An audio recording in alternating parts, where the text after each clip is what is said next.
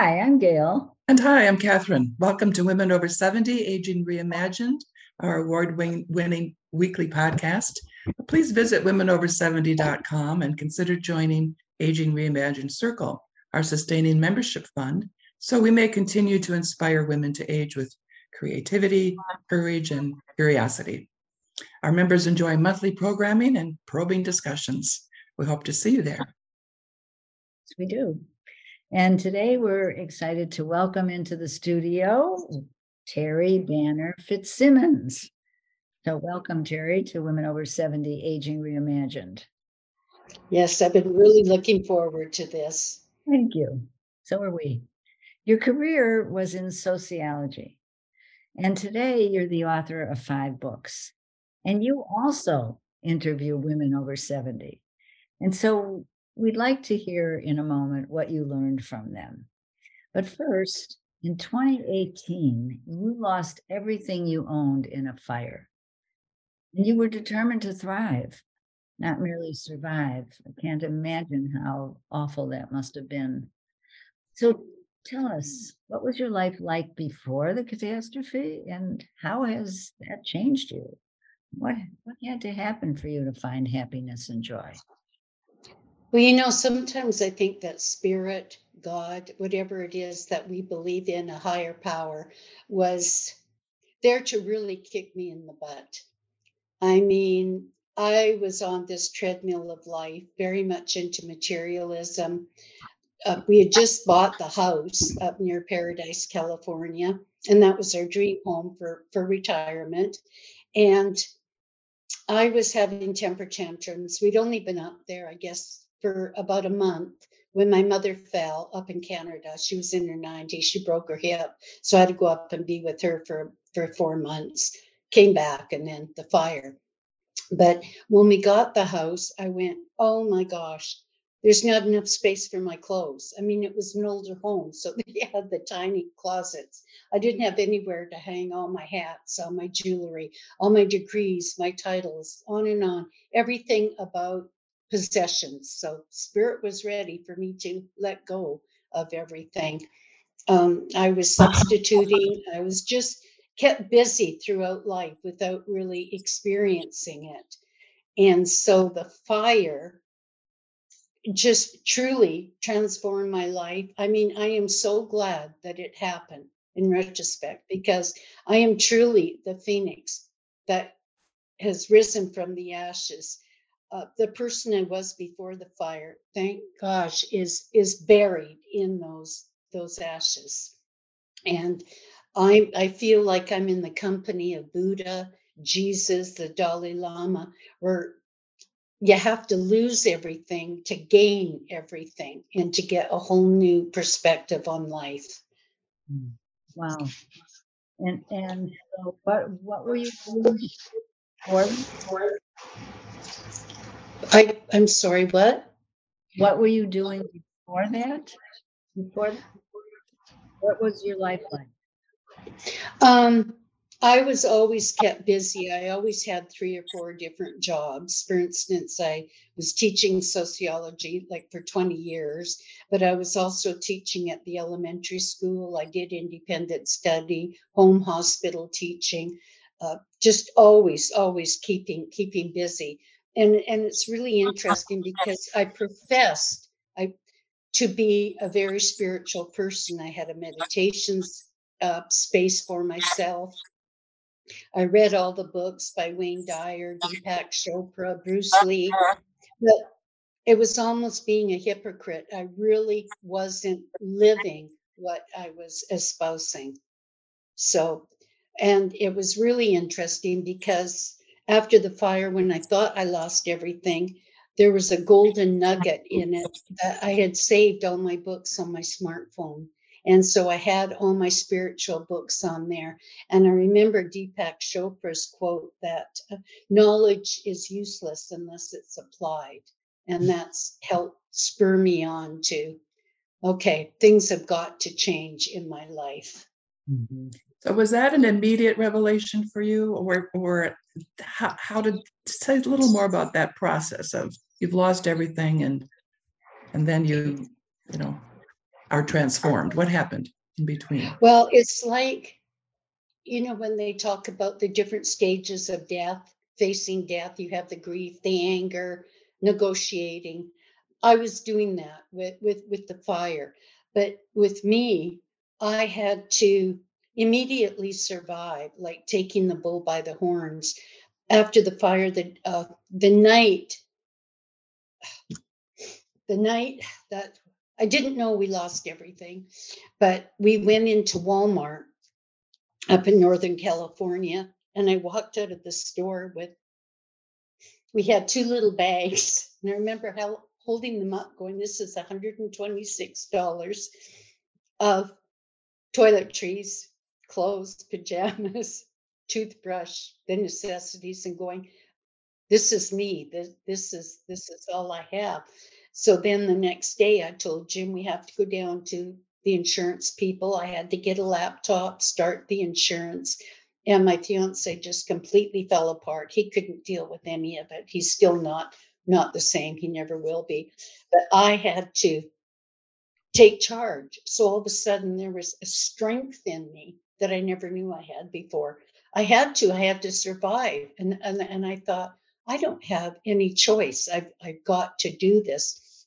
So then when I started having the nightmares because I was on a school bus escaping the flames with the children and hearing people screaming and exploding tanks. So I had the nightmares, but I was smart enough to get help. And so I went for counseling. And the counselor knew that I loved to journal all my life. I always put my feelings down. And so he told me, "This this is beautiful. You're, you're saying what other people are feeling when they experience the fire. You should get this published." So then I thought, well, if other people are feeling this way, then I can reach out to them and help them. And turning into, I didn't like the word survivor, uh, or I mean, sorry, victim. And so I want, I transcended that into survivor because there were so many people, Catherine, that I called it stuckedness, and they still are. They haven't moved on with their life since then. But I kept thinking, I don't have a choice. I have to move on. Mhm. Yeah. Wow. So you had children at the time, Terri? No, I was on a school bus. I was substituting. Oh. And without, I mean, I could have gone home after we evacuated, but I was still responsible for five students. So I just hopped on a bus to protect them. And then we got on the bus and it took us hours to get to get out of paradise. So I, you know, we have a national and international audience, so I'm may- maybe not everyone might not know about the Paradise tragedy. Yes. Can you just explain that a bit? Yes, it was uh, in Northern California, uh, in Paradise, Cal- California, and it was caused by faulty wiring from uh, PGE. Now, Ron Howard, I would imagine everybody knows who Ron Howard is. Uh, he had ties with Paradise, and so he had uh, done a documentary on that with interviewing other people. And there's actually two other school teachers. I wasn't with them. They were at another school. He interviewed them, and it was qu- quite a powerful. It was in a rural area, and there was only two ways out of paradise. So it took forever for all of us to Mm. to get out there and hearing the people screaming in the streets because they were stranded and the exploding gas tanks. I mean, it was it was absolutely horrendous and it happened so fast. We were living on a cul-de-sac and apparently the whole cul-de-sac was just wiped out in a matter of minutes because of you know of all the all the trees up there. Mm. Did that start your writing career? Now, when I wrote my my book about untie the knot and cannot, this goes into my my counseling career. All my life, I've wanted to be a writer. I fancied myself as writing all these great novels, but then my father, who was an educator, oh no, no, no, oh look at this, no, no, oh oh, you you can't write this, and just wiped it out of me. And so it wasn't until I fell back into college at the age of 40 that I started to get the courage. But it was after the fire, I thought, I've got nothing to lose. I can throw my words out there. And if it can help out one person, then I've done my job. Right. So now I cannot stop writing. I write every day. uh-huh. So so how old were you when the fire occurred? Let's see. I just started my 74th chapter on the 1st of June. So it was three years ago. So I would have, uh, no, what, 2018 to now? Boy, I was about turning 70. Uh-huh. Wow. Yeah. And so, and so, uh, how did you find new housing? What, what, what did you do? Oh, oh, it was such a whirlwind. We there was no housing to be had because there was another major fire the year before in the surrounding area. And so the housing prices were astronomical. And so we couldn't we couldn't find anything. So I just took a leap of faith and bought a mobile home up in Medford, Oregon. And uh, my fiance hated it, and I don't blame him. It rained all the time and it was dismal. But um, I was able to find uh, it was wonderful for me. I found wonderful employment up there, even in my golden years. I was able to substitute for all these special ed classes up there. So I was loving it. But Jim hated it up there. So I, I thought, okay, fine. We need the sunshine. He needs to be able to golf. So then we moved down to near Palm Springs, California, made that transition. But it was really difficult to find the work. It's another thing I really had to fight for because I'm a Canadian citizen and I didn't have any identification. So I had to fight to get my green card, my passport, my social security, everything. I had to really fight for that before I could really move on with my life. But now I'm living near Palm Springs and absolutely loving it you um you talked about interviewing women over 70 yes.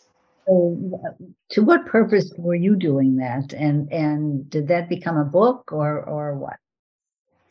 Well it's on my blog. Uh, i'm a sociologist at heart. I always call sociologists as being peeping toms of society. You know, i eavesdrop on on conversations and try to figure out motivations. I love psychology anyway. But I just find it really sad when I see people not truly living and listening to people uh, in the community and they're talking about the past. Oh, I had this, and I used to be a CEO, or I used to be this. And I kept thinking, but you're living in the present now. You've got so much to offer. There's so much out here for us. We've got the swimming pool, we've got the gym. And then I see all these other people who I term made up the word thrivers who are uh, in my writing club, there's a man in his late 80s who's writing poetry for the first time. Another man is doing photography. Other people are writing books. And so I, I just want to motivate people to to thrive instead of just existing. And and what so what are some of the ways you're going about doing that? Oh, one thing is, well, especially in the swimming pool, is encouraging people I read this book called Simple Steps, and it was, you know, if you, if you walk five steps today, you can do that for the next 10 days. And after that, gee, you can walk 10 steps, 15 steps, but always congratulate yourself and encouraging them in the pool. I go up to strangers and, and wow, look at all the laps that you did. Oh, that's wonderful. Or talking about to people in the gym of things that they're doing, complimenting them, and you know, being their cheerleaders. Mm-hmm. Sounds and like then we've got one woman crusade. Yes, thank you. Yeah, I know there's there's one woman I know who used to live in a retirement park, and ever since I've known her for 10 years, her whole life is just sitting on the porch watching watching life go by. And I'm thinking, what a sad existence. This isn't the way life is supposed to be and trying to get people to let go of labels you know, a retirement is really difficult for people because all of a sudden, overnight, I'm no longer a teacher. I'm no longer a sociologist. I'm no longer this, but the world is wide open. You can spend your time going back to what you wanted to do as a child and having fun with your life, enjoying it, laughing. Oh, laughter is so important. Could you tell us about your books? I'm, I'm very curious about. Oh, and who you what you write about and who you're writing for. Well, wide, wide array of, of topics in there, but that's who I am. The first two books, uh, Phoenix Rising from the Ashes and Smoldering Embers of Paradise, those are my two books about the fire. And coincidentally, I would go out and uh, do book readings and book signings to, to help people, not only for the fire because fire is a symbol. It could be an earthquake it could be a death any any type of trauma of getting getting over it. And as luck would have it the pandemic stepped in so there went that. Okay so i move on. And so being a sociologist i loved finding ways of teaching my students about all the impacts of society that make you who you are. For instance you have your your parents who instill values in you then you have your peers you have your teachers and and so on. So i wrote a book of uh, untie the knot not in cannot because in my teaching experiences i heard so many times i can't do this miss fitz i can't and even adults when i was teaching them an independent study Miss Fitz, don't make me do this algebra. I can't do it. And I thought, how sad is that? We need to be socializing um, our offspring to believe that they can do things. And so I wrote it, and it was very therapeutic to me. But even looking at it now, I was writing at quite a bit of the victim stage. It was about my life where I was taught I cannot write, I cannot do this. Teachers told me, "Oh, Terri, just keep your mouth quiet when we're singing because you can't sing." All of those. So that was that was my book with that. So it's being used to help counsel girls for them to believe that they can do things. And now my baby was uh, best friends.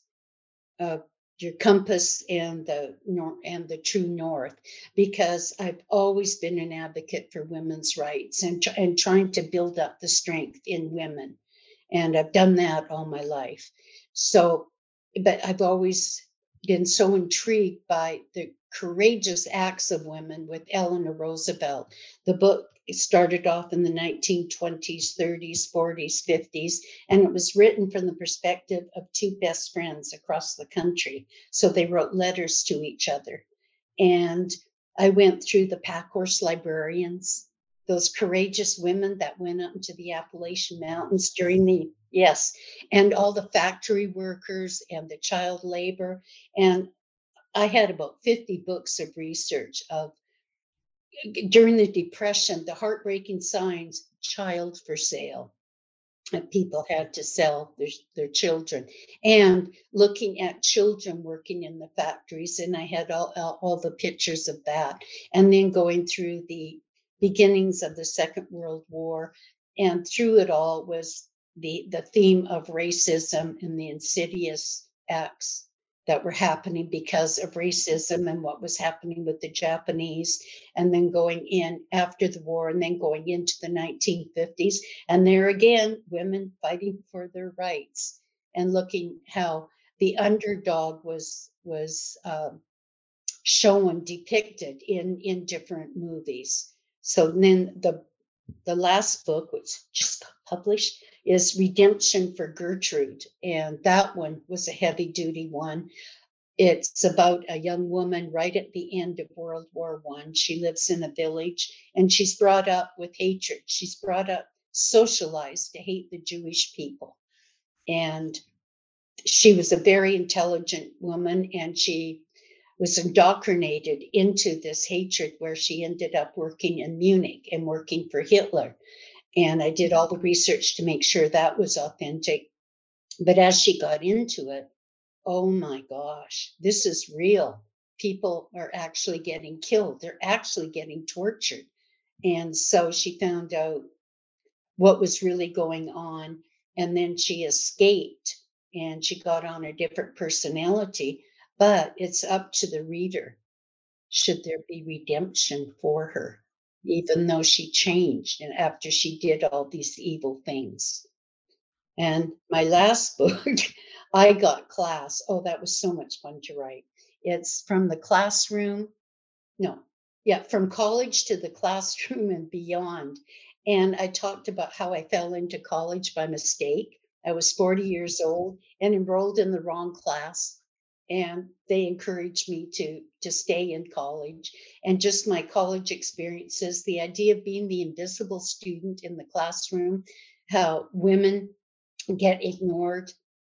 The professors, you know, pay attention to the to the male students rather than us. And so how I ended up graduating my master's degree valedictorian. I had to really fight for that. And then I went into chapters of all my different teaching experiences.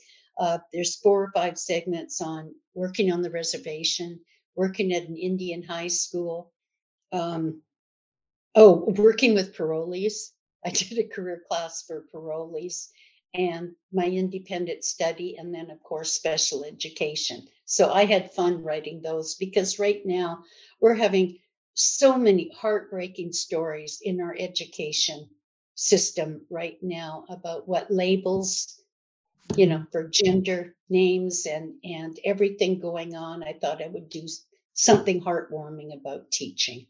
Just going back to the women over 70 that you've talked with, what are some of the uh-huh. things that stand out for you that you hear?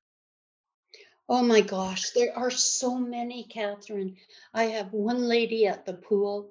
She's uh, in her late 70s and she's in a wheelchair. And every day around 9:30, you see her whizzing by by the pool and she sets up her umbrella that she's got somehow attached to the wheelchair and she pulls over a table and does all these laps she does 15 to 20 laps every single day um, there's another lady that i uh, attend a meditation class with and she just swam 66 laps the other day um, and i'm listening to people in the gym as they're exercise i get to know everybody in there now i've got and just watching them wanting to feel better about their lives they just don't want to exist mm-hmm. they're total thrivers. So i ask them what motivates them and they're they they they're puzzled. They're like me thrivers go like me. Well what other choice do i have? I'm alive. Make the most of it. And so and then I'm finding there are no coincidences, of course. There's another author that lives a few blocks away from me, Aggie Jordan, and she's doing exactly the same thing. So she's writing stories about it. So there's this more and more interest that we want to be role models mm-hmm. for the next generation coming up to look after yourselves. Yes, excellent. So, so what do you intend to do as you move forward here, Gary? Oh, that is really interesting, Gail, because with every year, the day before my so called birthday, I go off by myself and meditate and write. And I open up an envelope that I wrote to myself the year before. And so I want to see if I've made a difference in this past year. Have I reached any goals? Uh, and just just go over and then I just start writing. And so for the first time, I, w- I remember writing, I am writing, this is the first, my, my 74th chapter. This is my first page. And then I don't know what's going to unfold for me, and that's okay. And this has been the first time all my books have been published. Uh, I'll wait for a muse to come down and inspire me, but that's okay. I'm just thoroughly enjoying every day right now. So, but still meditating, going into my meditation classes and being a part of my community. So, so do you feel that your life definitely would have been different had you not experienced the fire? Oh, most definitely, most definitely, Gail. Mm-hmm. As I said before, I had to lose everything to gain everything, and it taught me so much. And now, even uh, my fiance is away for three weeks, so I'm going through the kitchen and my closet and shedding all kinds of dishes and overload of glasses and giving them away and just lightening up mm-hmm. my life. Well, time has a way of going very quickly, but as as we end here, I, I'm just wondering, could you sum up for our listeners, for our viewers, what what thriving is? What if we have one takeaway? What should it be? One, only one. okay, true. yeah. okay. When I go, uh, the idea of of thriving, and and I'll just go into. I had an aneurysm in my brain, and I had double vision, and I had to fight to get a doctor. I'll, I'll make this brief, but another turning point in my life. Well, I had the MRI, and that's when they found out I had the aneurysm. So I got all these coils in my head. Well, for a whole year and a half, I kept falling. I kept tripping over curbs. Um, I, I couldn't see. I still had double vision. I couldn't drive. I couldn't see the street signs. So uh, this March, I went to the eye doctor and he said, Didn't you read an article called I Ain't Crazy? It's All in My Head because of the aneurysm? And I said, Yes. He said, You ain't crazy. It's all in your head. Your eyes are perfect, but because of the aneurysm, they need, they need to be adjusted. So, Gail, I got these magical glasses mm-hmm. and I burst into tears. I can literally see. I, I could see the curves. I could see the street signs. I can see the vibrant colors. So, my takeaway is that we need to live every day with that sense of awe. Take your nature walk and see, oh, I never saw that before, or I never noticed that before. Don't be a spectator with all the mundane people holding up their cameras at a concert. They're missing out on the concert. They're trying to freeze that. They're not feeling it, they're not experiencing it. They're uh, clicking it's up to us to experience every moment. It's so important for us to to thrive. A beautiful note for us to end. It is. Thank you. Thank you. And listeners, thank you for your loyalty. Because of you, our numbers are growing all across the country and overseas. And this is a good thing. And still, we need more subscribers and reviews on Apple Play and YouTube. So support Women Over 70 and let your voice be heard. Help us change the conversation about women aging.